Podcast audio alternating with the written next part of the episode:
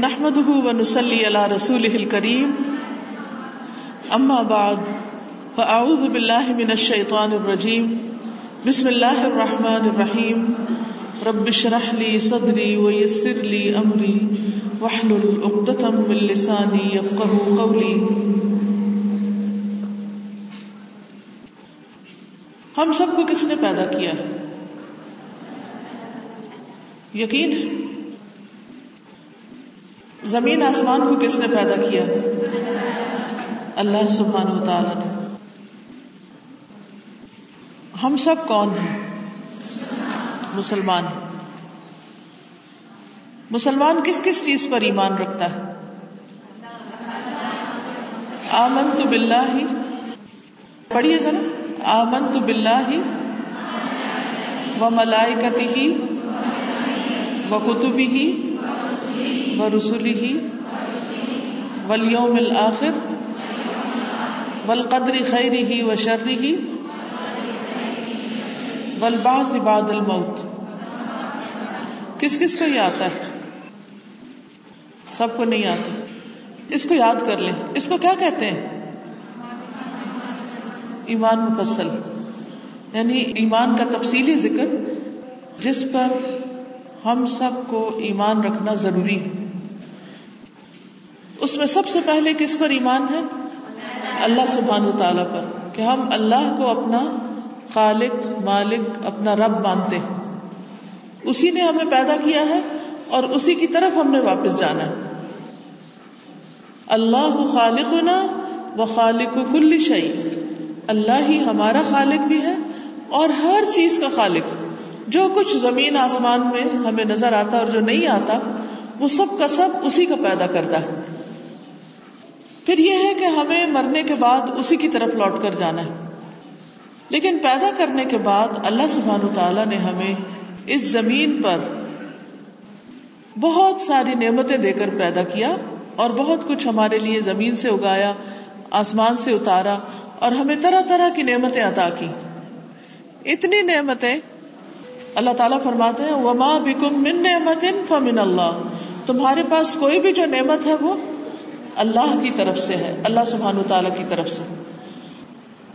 اور پھر ان نعمتوں میں ایک بہت بڑی نعمت ہدایت کی نعمت ہے، جس کے لیے اللہ تعالیٰ نے ہر دور میں پیغمبر بھیجے اور ان کے پاس اپنی ہدایت بھیجی، اپنی کتابیں بھیجی۔ اور ان کتابوں کو انہوں نے لوگوں کو پڑھ کے سنایا، اللہ تعالیٰ کی ہدایات ان تک پہنچائی اللہ کا لاکھ لاکھ شکر ہے کہ ہم مسلمان ہیں اور ہمارے پاس اللہ سبحان تعالیٰ کی یہ ہدایت بہت اچھی شکل میں، محفوظ شکل میں موجود ہے۔ اسی طرح اللہ سبحان تعالیٰ نے ہمارے لیے ایک دن مقرر کیا جس میں سب کا ریزلٹ اناؤنس ہوگا۔ کس چیز کا نتیجہ سامنے آئے گا کہ ہم اس دنیا میں کیا کرتے رہے ہیں۔ ہم ہر روز جو کچھ بھی کرتے ہیں، وہ سب کچھ لکھا جا رہا ہے۔ فرشتے لکھتے ہیں اس کو، دائیں اور بائیں۔ وہ ان علیہ کم لحافظین کرامن کاتبین کہ تم پر نگرانی کرنے والے موجود ہیں، جو معزز فرشتے ہیں، لکھتے ہیں۔ ہر روز ہم اگر ایک لفظ بھی کوئی بولتے ہیں تو وہ بھی وہ نہیں چھوڑتے۔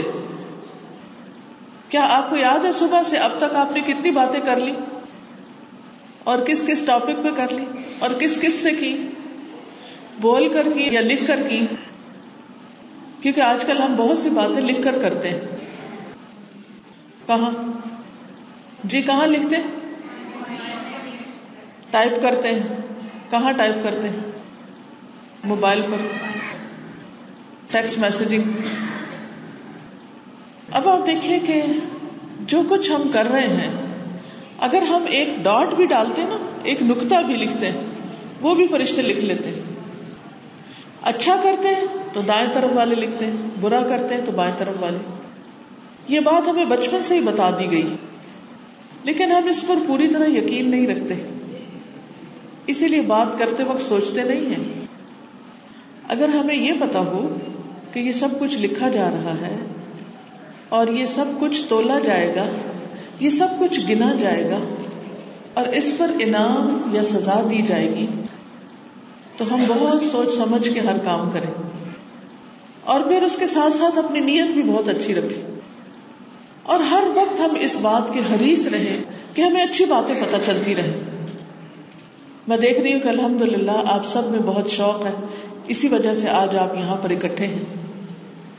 اسی وجہ سے میں بھی آپ کے پاس آئی ہوں کہ ہم سب مل بیٹھ کر نیکی کرنے کے کچھ طریقے اور سنیں۔ اور ان کو اچھی طرح یاد رکھیں، ان کو تازہ کریں۔ اور پھر یہاں سے نکلنے کے بعد ہم نیکیوں میں دوڑ لگا دیں۔ کیونکہ ہمارا یہ یقین ہے کہ جو کچھ ہم کر رہے ہیں، وہ سب ہمارے سامنے آنے والا ہے۔ اور اچھا کریں گے تو ہی اچھا سامنے آئے گا۔ مثال کے طور پر آپ دیکھ رہے ہیں کہ اس کلاس کے اندر ایک چیز ہے۔ کچھ پتا ہے کیا ہے؟ نظر آ رہا کیا ہے؟ پانی ہے نا؟ یہ اس میں کیسے آ گیا؟ اس میں کیسے پہنچ گیا؟ کیونکہ اس میں پانی ڈالا گیا۔ اگر اس میں پانی نہ ڈالا جاتا اور مٹی کا تیل ڈال دیا جاتا،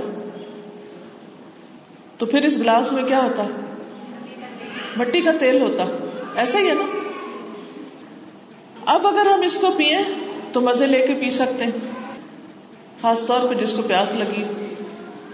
اور اگر اس میں مٹی کا تیل ہو تو کیسے پیا جائے گا؟ نہیں پیا جائے گا نا۔ کتنا مشکل ہوگا۔ چاہے کتنی بھی پیاس لگی ہو، کیا خیال ہے؟ بہت شدید پیاس لگی ہو اور مٹی کے تیل کا گلاس بھرا ہوا ہو تو ہم کہیں کہ اس کو ہم پی لیں تو ہم نہیں پی سکتے۔ اب اسی طرح ہم اپنے نام امال میں جو ڈال رہے ہیں نا، وہی کل نکلنا ہے۔ اگر اس میں ہم صاف ستھرا میٹھا ٹھنڈا پانی ڈال رہے ہیں تو کل قیامت کے دن وہی ہمارے سامنے آئے گا۔ اور اگر ہم اپنے نام اعمال میں غلط باتیں ڈال رہے ہیں، جھوٹ ہے، غیبت ہے چگلی ہے، تانا ہے، دوسروں کا مذاق اڑانا ہے، دوسروں کے ساتھ زیادتی کی بات ہے، جو کچھ ہم کریں گے، وہ سارے کا سارا اس میں پڑ جائے گا۔ تو پھر کیا ہوگا؟ کیا اس وقت ہمارے پاس موقع ہوگا کہ ہم وہاں تیل کی جگہ پانی ڈال لیں؟ اس کو تبدیل کر لیں؟ کوئی بھی تبدیل نہیں کر سکے گا۔ ہاں دنیا میں ایک موقع ہے تبدیل کرنے کا، اور وہ ہے توبہ استغفار۔ تو اس لیے بہت ضروری ہے کہ ہمارے پاس اچھا اچھا علم ہو نیکی کی باتیں ہمیں پتا ہو نیکی کے کام کرنے کے طریقے ہمیں پتا ہو اور ہم اپنے نامہ اعمال کو اچھی چیزوں کے ساتھ بھرتے جائیں۔ کیونکہ ہم ایک سفر پر ہیں، اور کل کو جب یہ سفر ختم ہوگا، تو وہاں ہمیں جو کچھ ہم نے ساتھ رکھا ہوگا، وہی کھانے پینے کو اور ہمارے استعمال کرنے کو دے دیا جائے گا۔ کہ یہ تم نے بک کرایا تھا، یہ جمع کرایا تھا، یہ ہے تمہارا۔ جیسے آپ سفر کرتے ہیں، مثلاً جہاز پر جاتے ہیں، تو آپ کیا کرتے ہیں کہ اپنا سامان بک کراتے ہیں۔ اس پر آپ کو ایک ٹکٹ سا دے دیتے ہیں کہ یہ آپ کا ٹیگ ہے۔ جب آپ اپنی جگہ پر اترے تو جا کے اپنا سامان لے لیں۔ ہر کوئی اپنے اپنے ٹیگ کے مطابق، اپنے اپنے نمبر کے مطابق اپنا اپنا باکس دیکھ کے اس میں سے اس کو لے لیتا ہے۔ ہزاروں لوگوں کا سامان پڑا ہوتا ہے، لیکن آپ کون سا بیگ اٹھاتے ہیں؟ جو آپ کا اپنا ہے۔ کیا ایسا ہوتا ہے کہ اگر کسی اور کا بیگ بہت خوبصورت ہو اور آپ کے مجھے تو یہ پسند آ گیا کیا خیال ہے، یہ لے لیتی ہوں میں۔ اور وہ میرا لے لے گا۔ کیا ایسا تبدیلی کر سکتے؟ نہیں کر سکتے۔ اسی طرح آج ہم جو کچھ کر رہے ہیں نا، وہ ایک بیگ میں بھروا رہے ہیں، بھر رہے ہیں، بھر رہے ہیں۔ اور قیامت کے دن ہر ایک نے اپنا اپنا اٹھانا ہے۔ اب کسی اور کا عمل اگر ہمارے سے اچھا ہوگا، چاہے ہماری ماں ہی کیوں نہ ہو، وہ ہمیں دے گی؟ وہ نہیں دے گی۔ اب ہر ایک اپنے اپنے عمل کے ساتھ ہوگا۔ ہر ایک نے وہی لینا ہے جو اس نے یہاں سے کر کے بھیجا ہوا ہے۔ اس لیے بہت ضروری ہے کہ ہم اس دنیا کے اندر اپنے وقت کو بہت سوچ سمجھ کے استعمال کریں اور پوری کوشش کے ساتھ، محنت کے ساتھ، نیکی کے ہر موقع کو استعمال کرے تو آج میں آپ کو نبی صلی اللہ علیہ وسلم کی ایک حدیث بتاتی ہوں، جس سے انشاءاللہ آپ کے اندر نیک کام کرنے کا شوق پیدا ہوگا۔ کیونکہ جب شوق آ جاتا نا کسی چیز کے کرنے کا، تو پھر انسان اسے آسانی سے کر لیتا ہے۔ مشکل بھی ہو تو کر لیتا ہے، کیونکہ اس کا شوق ہے۔ آپ کو کس کام کا شوق ہے؟ کوئی کام بتائیں۔ کس کس کو پکانے کا شوق ہے؟ حیرت کی بات ہے، خواتین کی مجلس ہے، اتنی بے شمار بیٹھی ہوئی ہے اور صرف چند ہاتھ کھڑے ہیں۔ باقیوں کو کوئی شوق نہیں پکانے کا۔ چلو ٹھیک ہے۔ اوکے کیا پکانا آسان کام ہے؟ لیکن کیوں پکا لیتے ہیں آپ؟ اور پکانے میں بھی جس چیز کے پکانے کا شوق ہوتا ہے، اس کو جان لگا کے پکاتے ہیں۔ اچھی سی چیز خریدیں گے، پھر اچھی سی کٹائی کریں گے اس کی، پھر اچھی طرح پورا دھیان رکھیں گے۔ یہ نہیں کہ رکھ کے چولہے پہ خود کہیں اور چلے جائیں۔ کس کس کو کپڑا سینے کا شوق ہے؟ ٹھیک ہے۔ کوئی آسان ہے کپڑے سینے؟ نہیں۔ لیکن جن کو شوق ہے، ان کے لیے آسان ہے۔ مشکل بھی ہوتی ہے تو وہ شوق سے اپنا سیتے اسی طرح آپ میں سے جس کو جس چیز کا شوق ہے وہ کام خواہ مشکل بھی ہو، پھر بھی انسان کرتا، مرتے، پڑھتے، کر لیتا ہے۔ تو کیا خیال ہے، اگر ہمیں نیکیوں کا شوق لگ جائے، تو پھر وہ ہمارے لیے مشکل نہ رہے۔ تو آئیے، آج ہم نیکیوں کا شوق لگائیں۔ حدیث ہے بخاری اور مسلم کی۔ ان ابن عباس رضی اللہ عنہما ان رسول اللہ صلی اللہ علیہ وسلم، فی ما یرویہ ان ربیہ تبارک و تعالی۔ قال ان اللہ كتب الحسنات والسيئات ثم بين ذلك فمن هم بحسنة فلم يعملها كتبها الله عنده حسنة كاملة وإن هم بها فعملها كتبها الله عنده عشر حسنات إلى سبعمائة ضعف إلى أضعاف كثيرة وإن هم بسيئة فلم يعملها كتبها الله عنده حسنة كاملة وإن هم بها فعملها كتبها الله سيئة واحدة کس کس کو حدیث سمجھ آ گئی؟ ایک، دو۔ کس کی بات سنائی آپ کو؟ نبی صلی اللہ علیہ وسلم کی۔ تب آپ دیکھیں کہ ہم سب آپ کی امت ہیں، آپ کی امت۔ اور ہم سب کہتے ہیں ہم آپ سے محبت کرتے ہیں۔ اور ہمیں آپ کی بات ہی سمجھ نہیں آتی۔ تو جب آپ کی بات ہی سمجھ نہیں آئے گی تو پھر اس کے اوپر عمل کہاں سے ہوگا؟ ٹھیک ہے، ترجمہ ہوگا، کوئی بتائے گا، وہ بھی صحیح ہے۔ لیکن خوش قسمت ہے وہ جو ترجمہ کے بغیر ڈائریکٹ نبی صلی اللہ علیہ وسلم کی بات سمجھ لیں کیا جس سے آپ کو محبت ہوتی ہے، آپ چاہتے ہیں کہ اس سے آپ ڈائریکٹ بات کریں؟ یا کسی کو پیغام دے کے بھیج دیتے ہیں، پھر وہ پیغام دے کے آپ کو بھیجتے ہیں، پھر کسی کو کہہ دیتے ہیں، پھر وہ کہہ کے آپ ایسے مزہ آتا ہے، یہ ڈائریکٹ بات کرنے سے آتا ہے۔ آپ ماشاء اللہ سب ذہین ہیں۔ سب بڑے روشن چہرے نظر آ رہے ہیں۔ آپ کے لیے تو کچھ مشکل نہیں۔ صرف ضرورت اس بات کی ہے کہ آپ علم حاصل کرنے میں محنت کریں۔ اگر کچھ لوگوں کو سمجھ آتی ہے بات، تو باقیوں کو بھی آ جائے گی۔ لیکن ہم نے اس کے لیے کبھی پلان نہیں کیا، اس کے لیے وقت نہیں لگایا، اس کے لیے محنت نہیں کی۔ ہم کہتے بس کام چل رہا ہے نا۔ نہیں، جہاں محبت ہوتی ہے، وہاں صرف کام چلائے نہیں جاتے۔ وہاں محنت اور کوشش کی جاتی ہے اور آگے بڑھا جاتا ہے۔ وہاں تکلیف اٹھا کے، مشکل اٹھا کے، دن رات لگا کے انسان کام کرتا ہے۔ اگر ہر روز آپ ایک ایک لفظ بھی سیکھنا شروع کر دیں گے نا تو اگر اس حدیث کے اندر سو لفظ ہے مسئلہ سو تو نہیں کم ہے تو آپ سو دنوں میں سیکھ جائیں گے۔ ایک لفظ ایک دن میں سیکھنے میں کتنا ٹائم لگے گا؟ ایک جملہ سیکھنے میں ایک دن میں کتنا ٹائم لگے گا؟ بتائیے ذرا مجھے۔ کتنی دیر لگتی ہے؟ کیا وہ وقت آپ کے پاس نہیں؟ ہے نا؟ اللہ سبحانہ و تعالیٰ نے نبی صلی اللہ علیہ وسلم کو کیا دعا کرنے کے لیے کہا تھا؟ وقل رب زدنی علما۔ آپ کہیے کہ اے میرے رب، میرا علم زیادہ کر دے۔ میرا علم زیادہ کر دے۔ کیا نبی صلی اللہ علیہ وسلم کو اللہ تعالیٰ نے یہ سکھایا تھا کہ آپ دعا مانگے اللہ میرا مال زیادہ کر دے، میری اولاد زیادہ کر دے، میری حکومت زیادہ کر دے، میری عمر زیادہ کر دے؟ کس چیز کا حکم دیا گیا؟ کیا اور زیادہ مانگو؟ علم زیادہ مانگو۔ اور ہم علم کو سب سے آخر میں رکھتے ہیں۔ اچھا ٹھیک ہے، پھر بعد میں پڑھ لیں گے۔ اسی لیے نا ہمارے گھر کتابیں ہوتی ہوں بھی تو ہم نہیں کھولتے، کیونکہ شوق نہیں۔ تو جب ہمیں پتا نہیں ہوگا کہ ہمیں کہا کیا گیا ہے، تو ہم کریں گے کیسے؟ مثلا میں آپ سے یہ کہتی ہوں کہ جو میں کہہ رہی ہوں وہ کرو۔ کرے۔ کرے نا جو میں نے کہا۔ جو میں چاہتی ہوں وہ کرے۔ جی؟ نہیں، وہ کرے نا۔ جی جب تک بتائیں گی نہیں پتا کیسے چلے گا کیا کرے۔ جب تک آپ پوچھیں گے نہیں، تو میں بتاؤں گی کیسے۔ ہم کیا کریں۔ تو جب کچھ کرنا ہوتا ہے تو اس کے لیے پہلے پتا کرنا ہوتا کہ کرنا کیا ہے۔ اگر ہم دن رات بھی کہیں اللہ میں نیکی کرنے کی توفیق دے، تو پتہ ہی نہیں نیکی ہے کیا۔ تو کیسے کریں گے؟ نہیں کر سکتے نا۔ تو اس لیے یہ جاننا بہت ضروری ہے کہ کریں کیا۔ تو آئیے اس حدیث کو سنتے ہیں، سمجھتے ہیں، اور پھر اس کی روشنی میں دیکھتے ہیں کہ کرنا کیا ہے۔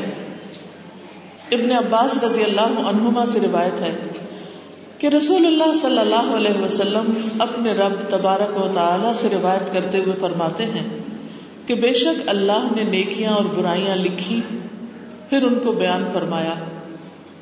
بس جس نے نیکی کا ارادہ کیا لیکن اس پر عمل نہ کر سکا، تو اللہ نے اس کے لیے اپنے پاس ایک مکمل نیکی کا بدلہ لکھا۔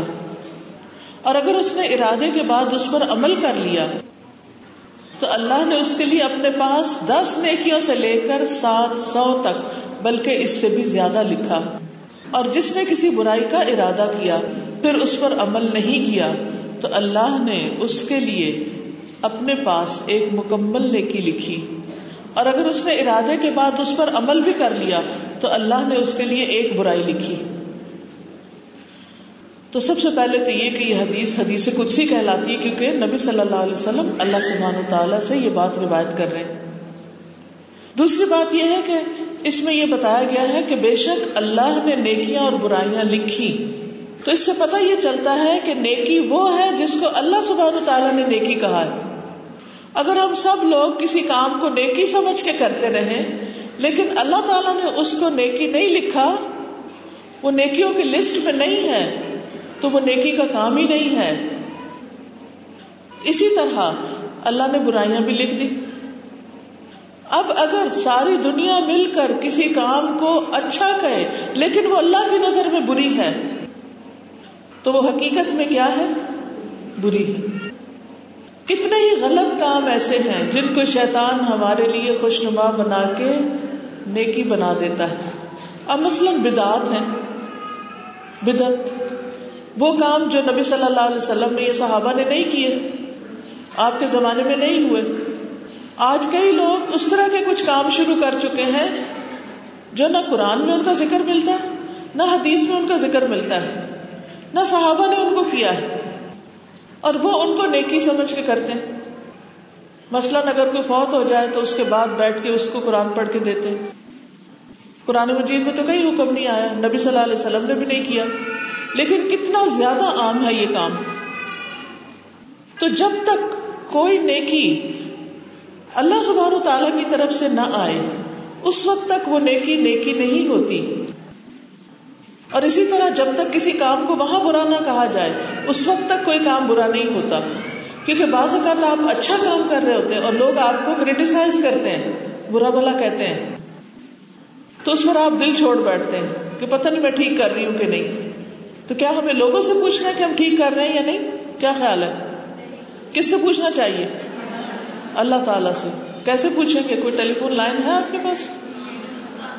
قرآن مجید سے پتا کریں گے، نبی صلی اللہ علیہ وسلم کی حادیث سے پتا کریں گے، ان لوگوں سے پوچھیں گے جو قرآن و سنت کو جانتے ہیں کہ کیا یہ کام نیکی کا ہے یا نہیں۔ تو اللہ تعالیٰ نے نیکیاں اور برائیاں لکھ دی پھر ان کو بیان فرمایا، کہاں؟ قرآن و سنت کے ذریعے۔ بس جس نے کسی نیکی کا ارادہ کیا لیکن اس پر عمل نہ کر سکا۔ تو اللہ نے اس کے لیے اپنے پاس ایک مکمل نیکی کا بدلہ لکھا۔ کتنی خوبصورت بات ہے آپ نے کسی اچھے کام کا ارادہ کیا، لیکن آپ بیمار ہو گئے، یا آپ سفر پر چلے گئے، آپ نہیں کر سکے، یا آپ دنیا سے ہی چلے گئے۔ کیونکہ کئی دفعہ انسان کہتا ہے نا کہ اچھا اب میں یہ کام کروں گا، اب میں یہ بھی کروں گا، ایک مسجد بنواؤں گا، ایک مدرسہ بنواؤں گا، اتنے طالب علموں کو پڑھاؤں گا، اتنے نفل پڑھوں گا، اتنی صدقہ خیرات کروں گا کئی کام انسان سوچتا ہے، لیکن بعض اوقات اس کے فوراً بعد انسان فوت بھی ہو جاتا ہے۔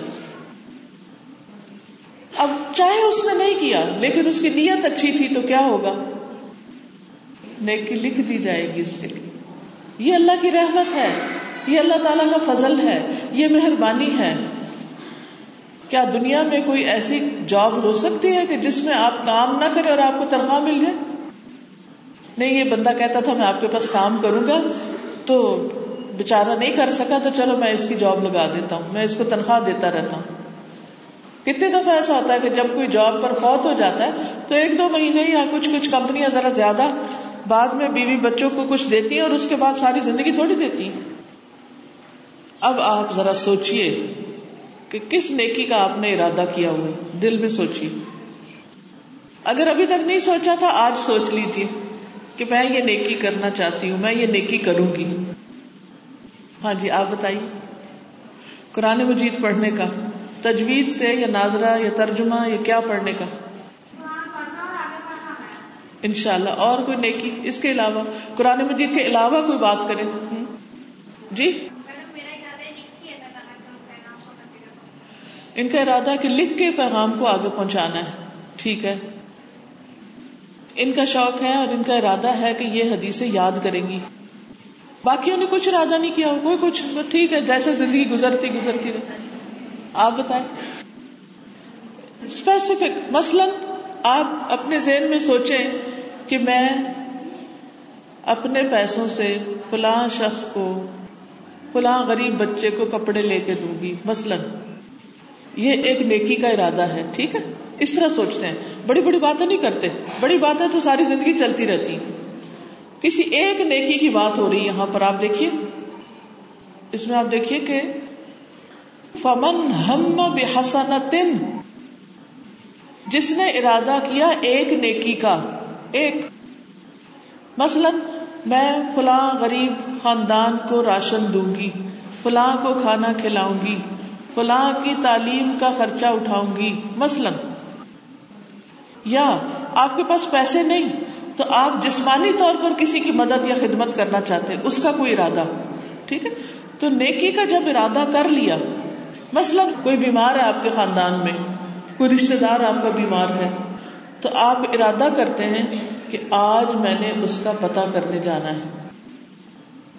آج میں جاؤں گی یا کل جاؤں گی انشاءاللہ۔ پھر کیا ہوتا ہے؟ اس سے پہلے آپ خود ہی بیمار پڑ جاتے آپ جا ہی نہیں سکتے۔ ایسے ہو جاتا نا، کئی دفعہ ارادے ٹوٹ جاتے ہیں۔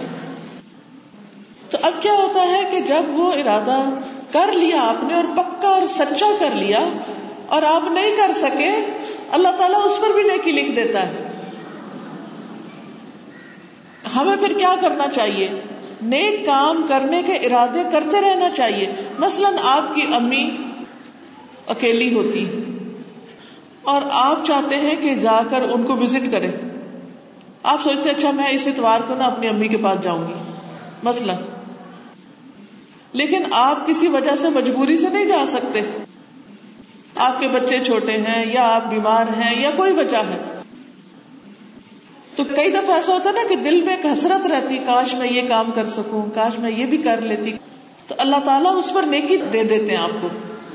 کچھ لوگ ہیں وہ سوچتے بھی نہیں، اگر انہیں کہا جائے تو وہ کہتے نہیں، ہم نہیں کر سکتے، ہم سے نہیں ہونا، ہم کر ہی نہیں سکتے، ارادہ ہی نہیں کرتے۔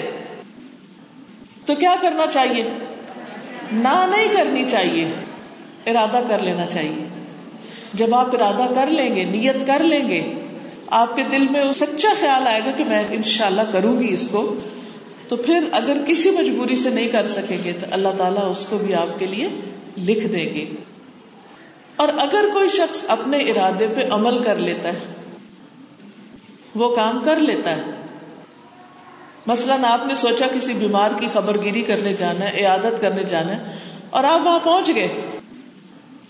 آپ اس کا حال پوچھ آئے۔ وہ آپ کو دیکھ کر خوش ہو گیا۔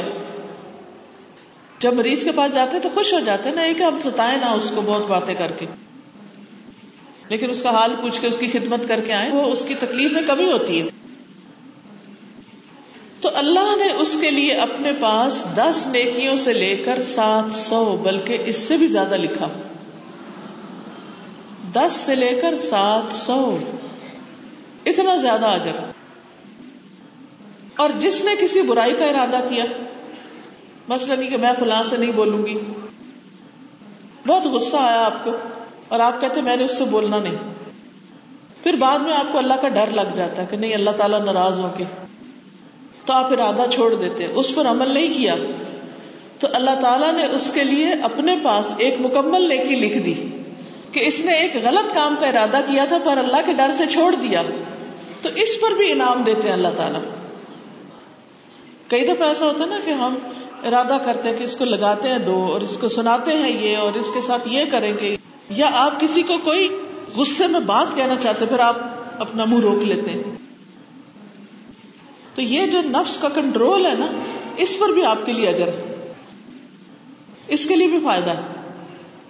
بعض اوقات ہم سوچتے ہیں کہ لوگ کہیں گے دیکھا نا، یہ بڑا کمزور ہے اور ہمیں یہ ڈر ہوتا ہے کہ لوگ ہمارے سر چڑھ جائیں گے یعنی وہ غلط کام کر جاتے تو ایسے میں بھی انسان صرف اللہ کی خاطر اگر اپنے آپ کو روک لیتا ہے تو اس پر بھی اس کے لیے اجر لکھ لیا جاتا ہے۔ اور اگر اس نے ارادے کے بعد عمل کر لیا، برے کام یا بری بات پر عمل کر لیا، تو اللہ اس کے لیے صرف ایک برائی لکھتا ہے۔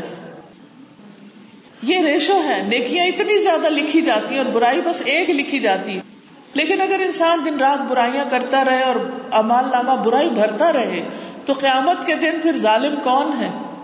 اپنے اوپر ظلم کس نے کیا کہ اپنے بیگ میں صرف برائیاں ہی ڈالی، اچھائیاں نہیں ڈالی؟ انسان خود ہی ہے۔ اللہ تعالی کی رحمت تو بہت زیادہ ہے، لیکن ہم سیدھے رستے پر آنے سے کتراتے ہیں اور شیطان کی باتیں مانتے چلے جاتے ہیں۔ اب اس میں آپ دیکھیے کہ اس حدیث کی وضاحت میں کئی آیات اور احادیث اور بھی ہیں۔ پہلی بات کوشش کے باوجود نیکی نہ کر سکنا۔ اس کے بارے میں قرآن مجید میں آتا ہے، وَمَن يَخْرُجْ مِن بَيْتِهِ مُهَاجِرًا إِلَى اللَّهِ وَرَسُولِهِ ثُمَّ يُدْرِكْهُ الْمَوْتُ فَقَدْ وَقَعَ أَجْرُهُ عَلَى اللَّهِ۔ جو اپنے گھر سے اللہ اور اس کے رسول کی طرف ہجرت کرتے ہوئے نکلے، پھر اسے موت پا لے، تو بے شک اس کا اجر اللہ پہ ثابت ہو گیا۔ کوئی حج کے لیے نکلا ہے، راستے میں فوت ہو گیا ہے حج نہیں کیا تو قیامت کے دن وہ کس میں سے اٹھے گا؟ حاجیوں میں سے اٹھے گا۔ کیونکہ وہ اس رستے پہ چل پڑا تھا۔ وہ صرف اس کا خیال نہیں تھا، بلکہ اس نے ایکشن بھی لے لیا۔ اسی طرح انسان مسجد جانے کی طرف کوشش کرتا ہے اور چاہتا ہے کہ فرض نماز کھڑے ہو کے پڑھے۔ لیکن مسجد نہیں جا سکتا کیونکہ راستے میں ٹریفک بہت تھی۔ یا بارش ہو گئی، یا کوئی مسئلہ پیش آ گیا۔ تو مسجد تک پہنچ ہی نہیں سکا۔ اس کو گھر میں ہی رستے میں نماز پڑھنی پڑی۔ تو اجر کتنا ملے گا؟ مسجد جانے کا۔ بھائی وہ تو گیا ہی نہیں، پھر بھی مسجد جانے کا اجر۔ جی کیونکہ اس کی نیت ہی جانے کی۔ اسی طرح اگر آپ کا عمرہ کرنے کا ارادہ ہے، پکا ارادہ اور نیت اور پیسے بھی جمع کر رہے ہیں، یا حج پہ جانے کا ارادہ ہے، لیکن سب ہاؤ آپ کا نام ہی نہیں نکلتا اور آپ نہیں جا سکتے۔ آپ کو بڑا ہی شوق ہے اور آپ روتے بھی ہیں کبھی کہ اللہ تو مجھے اپنے گھر کا دیدار نصیب فرما، مجھے حج پہ بلا۔ تڑپتے ہیں آپ، لیکن جا نہیں سکتے۔ تو اس کا کیا حکم ہے؟ آپ کی نیت کی وجہ سے آپ کو اس کا ثواب مل جائے گا۔ لیکن جس کے دل میں خیال ہی نہ گزرے کہ اس نے حج کرنا ہے یا یہ اس پر فرض ہے، تو پھر کیا ہے؟ اس کے بارے میں بھی بڑی سخت بات ہے۔ کہ اللہ تعالیٰ کو اس بات کی کوئی پرواہ نہیں کہ وہ یہودی ہو کے مرے یا عیسائی ہو کے مرے۔ پھر اسی طرح ایک شخص چاہتا کھڑے ہو کے نماز پڑھے، لیکن وہ کھڑا ہی نہیں ہو سکتا، اس کے پاؤں ہی نہیں ہے۔ یا اس کا پاؤں ٹوٹ گیا ہے اور اس پہ پلسٹر چڑھا ہوا تو اب کھڑا نہیں ہو سکتا۔ لیکن ہر وقت روتا ہے، یا اللہ میں بیٹھ کے کیسے ہر وقت نماز پڑھوں، کھڑے ہو کے پڑھوں؟ تو اس کے لیے کیا ہے؟ اس کو کھڑے ہو کے پڑھنے کا اجر ہے۔ کیونکہ جب وہ صحت مند تھا، وہ کھڑے ہو کے پڑھتا تھا۔ اور اب بھی اس کا دل یہی چاہتا کہ کھڑے ہو کے نماز پڑھے۔ لیکن کچھ لوگ آپ دیکھیں کہ بغیر کسی وجہ کے بھی بیٹھ کے نماز پڑھتے ہیں۔ سارے دنیا کے کام کھڑے ہو کے نماز بیٹھ کے۔ فرض نماز تو بیٹھ کے ہوتی نہیں۔ چاہے آپ دیوار کا سہارا لیں، چاہے آپ کچھ بھی کریں میکسیمم کوشش کریں کہ کھڑے ہو کے۔ اور جو نفل نماز ہے، اگر وہ آپ بیٹھ کے پڑھتے ہیں تو اس کا آدھا ثواب ہے۔ اگر کھڑے ہو کے پڑھنے کا ثواب سو ہے، تو بیٹھ کے پڑھنے کا ثواب پچاس ہے۔ پھر اسی طرح قرآن مجید میں یہ بھی آتا ہے کہ جنگ تبوک میں کچھ لوگ گئے تھے اور کچھ نہیں جا سکے تھے۔ کیوں نہیں جا سکے تھے؟ کچھ پتا ان کے پاس سواریاں نہیں تھی اور وہ روتے تھے آنسو سے کہ اللہ ہمیں بھی سواری مل جائے، ہم بھی ساتھ جائیں۔ ہم اب دنیا کے کسی ٹرپ پہ جانے کو تو ضرور شوق سے جائیں گے، لیکن جہاں مشکل کام ہو، وہاں جانے سے کتراتے ہیں۔ وہ سفر اتنا مشکل تھا کہ سخت گرمی کے دن تھے، فصلیں تیار تھی اور تیس ہزار لوگ کٹھے جا رہے تھے اور ایک بڑا طویل دور کا سفر تھا، جس میں انسان کا نفس نہ مانے جانے کو، لیکن وہ پورا شوق رکھتے تھے کہ نہیں، ہم نے بھی جانا ہے، ہم نے بھی اللہ کے رستے میں قربانی کرنی ہے۔ وہ نہیں پہنچ سکے۔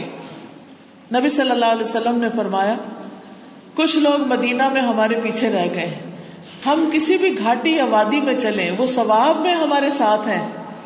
ان کو صرف ازر نے روک لیا تھا، لیکن ثواب میں وہ شامل ہیں۔ اسی طرح ہو سکتا ہے کہ آج کئی لوگ یہاں آنا چاہتے ہوں۔ ان کو گھر سے اجازت نہیں ملی، یا ان کے پاس کرایہ نہیں تھا، یا ان کو کوئی گاڑی نہیں ملی، یا رستہ ہی نہیں ملا۔ تو بھی ان کا اجر لکھ لیا گیا۔ تو جب انسان نیکی کا ارادہ کر لے اور مجبوری سے نہ کر پائے، تو پریشان نہ ہو، مایوس نہ ہو، اللہ تعالیٰ اسے قبول کرے گا، انشاءاللہ۔ اللہ اسی طرح جو کام آپ خود نہیں کر سکتے، آپ کسی اور کو کرنے کا موقع دے دیتے ہیں۔ اس کو سپورٹ کر دیتے ہیں، اسے راستہ دکھا دیتے ہیں۔ اس کا اجر بھی آپ کو مل جائے گا۔ مثلا حدیث میں آتا ہے، جس شخص نے اللہ کے راستے میں غزبہ کرنے والے کو سامان دیا، گویا وہ خود غزبے میں شریک ہو گیا۔ اور جس نے خیر خواہی کے طریقے پر غازی کے پیچھے اس کے گھر بار کی نگرانی کی، وہ ایسے ہی جیسے خود غزبے میں شریک ہوا۔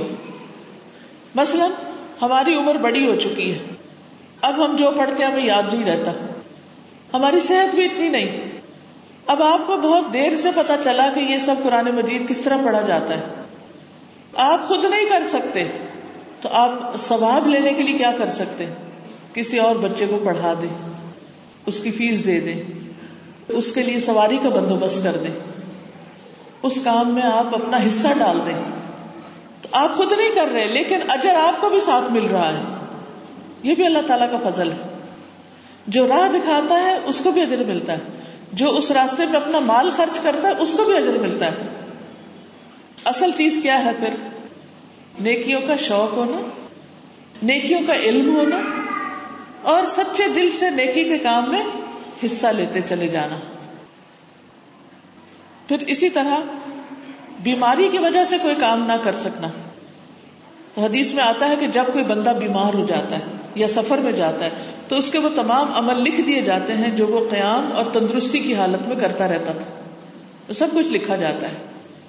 پھر اسی طرح یہ ہے، آپ صلی اللہ علیہ وسلم نے فرمایا، اللہ تعالیٰ ایک تیر کی وجہ سے تین لوگوں کو جنت میں داخل کرے گا۔ ایک نیک نیتی سے تیر بنانے والا، دوسرا تیر چلانے والا، اور تیسرا پھینکنے والا۔ یعنی ایک کام اگر ایک ٹیم بھی مل کے کرتی ہے نا، تو اس میں سے ہر ایک کا حصہ ہو جاتا ہے، ہر ایک کو اجر مل جاتا ہے۔ اسی طرح بعض اوقات آپ ایک نیکی کا کام کرتے ہیں۔ اس کا ارادہ کرتے ہیں۔ اور آپ شروع کرنے لگتے ہیں تو آپ کو ایک اور نیکی پتہ چل جاتی تو آپ کہتے ہیں اس کی بجائے وہ نہ کر لوں اب آپ کو جو کی اس کا بھی اجر ملا اور جس کا پہلے ارادہ کیا تھا لیکن نہیں کر سکے، اس کا بھی اجر مل جائے گا۔ اب دیکھیے، اللہ تعالیٰ تو اپنی رحمت عام کرنے کے لیے ہر وقت تیار ہو وہ موقع پہ موقع دیتا چلا جا رہا ہے۔ لیکن یہ ہماری کمزوری ہے، ہماری کوتا ہے کہ ہم اس موقع سے فائدہ نہیں اٹھاتے۔ پھر اس میں ایک آتا ہے کہ ایک شخص رسول اللہ صلی اللہ علیہ وسلم کے پاس آیا اور کہا کہ اللہ کی رضا اور آخرت کے لیے میں آپ کے ساتھ مل کے جہاد کرنا چاہتا ہوں۔ اس نیت سے آپ کے پاس آیا۔ ہوں لیکن جب میں آیا تو میرے ماں باپ رو رہے تھے کیونکہ وہ اکیلے تھے۔ تو آپ نے فرمایا، واپس جا کر انہیں ہنساؤ، خوش کرو، جس طرح تم انہیں رلا کر آئے یعنی اس کام کا تمہیں نیت کا اجر مل جائے گا اور جو اس سے زیادہ اہم کام ہے تمہارے پاس، کیونکہ بعض اوقات ماں باپ بوڑھے ہوتے ہیں، وہ دھوپ میں پڑے تو انہیں کوئی چھاؤں میں بٹھانے والا نہیں، انہیں کھانا دینے والا نہیں، کوئی دوائی دینے والا نہیں۔ تو کتنی مشکل ہو جاتی ہے ان کو۔ اور اولاد اور کاموں میں لگی رہتی ہے، تو اس پر کیا حکم ہے؟ کیا کرنا چاہیے؟ نیکی کا دین کے کام کا بھی شوق رکھنا چاہیے، لیکن اس کے ساتھ ساتھ ماں باپ کی خدمت پہلے نمبر پر آتی۔ ہے تو اللہ تعالیٰ اس خدمت کا بھی آپ کو اجر دے گا اور پھر وہ نیکی کا کام کرنے کا بھی اجر دے گا۔ لیکن ہاں اگر ماں باپ کے پاس کوئی اور ہے یا وہ اپنے آپ کو لک آفٹر کر سکتے ہیں، تو پھر آپ اگر دین کے کام میں لگے ہوئے ہیں تو اللہ تعالیٰ آپ کو اس کام کا اجر دے گا اور ماں باپ کے ساتھ جو اور کوئی نیکی آپ کر رہے ہیں، اس کا بھی اجر دے گا۔ بعض اوقات ہم ماں باپ کو جسمانی خدمت نہیں دے سکتے، لیکن ہم ان کی مال کے ساتھ خدمت کر دیتے ہیں۔ یا ہم کوئی نیک کام میں لگے ہوتے ہیں اور ان کے لیے صدقہ جاری بنتے ہیں جو آگے ان کے کام آئے گا، تو وہ ان کو ثواب ملے گا۔ تو نیت انسان کو ہر نیکی کی کرنی چاہیے، پھر اللہ تعالیٰ جس کا بھی موقع عطا کر دے۔